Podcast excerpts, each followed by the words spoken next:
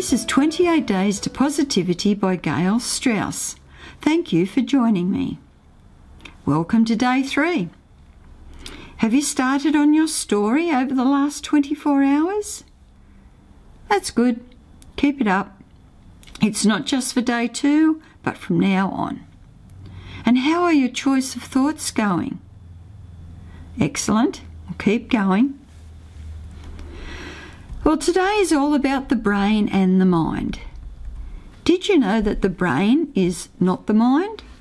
The human brain is a physical object that can be seen and held, etc. It is part of the physical body. The brain is more than 60% fat. Essential fats like flax and hemp and coconut protect your brain and the myelin sheath on your nerves. Fresh air and deep breathing are all great for your brain. And your brain also loves sleep. Get more than enough sleep. Now, the mind is not physical, it is a formless continuum of energy. If you want to become free from problems, feel positive, enjoy peace and happiness, you need to understand the mind. The vast amount of thoughts that we as humans emit constantly are all on a vibrational frequency that is not able to be recognized by the five human senses. We have more control over our life when we are more aware of our thoughts. So let's talk about your mindset. The question, you can ask the question, well, why have a positive thinking? Why? Because it allows you freedom. It doesn't stop you from taking steps forward like negative thinking does.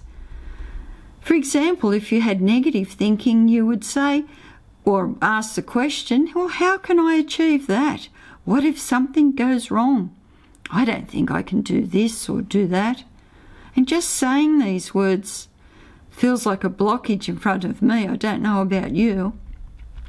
Whereas Let's use the positive thinking on the same questions.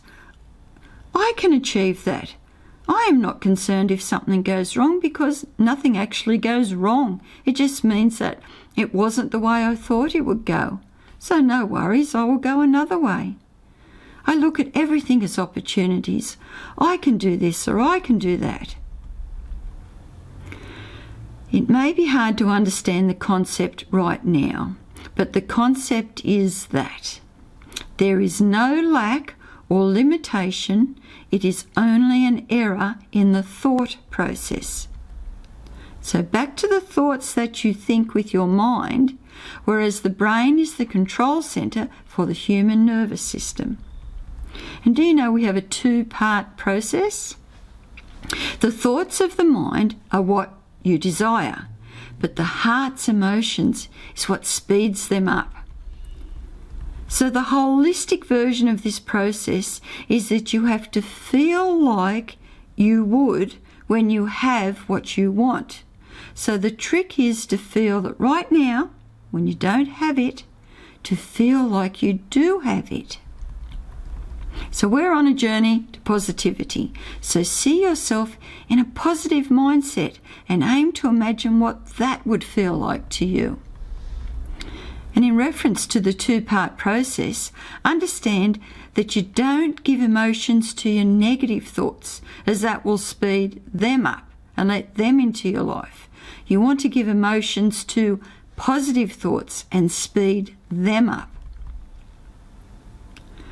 So, for the next 24 hours, think about the two part process.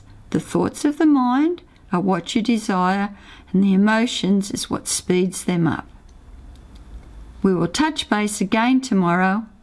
Love to all, Gail.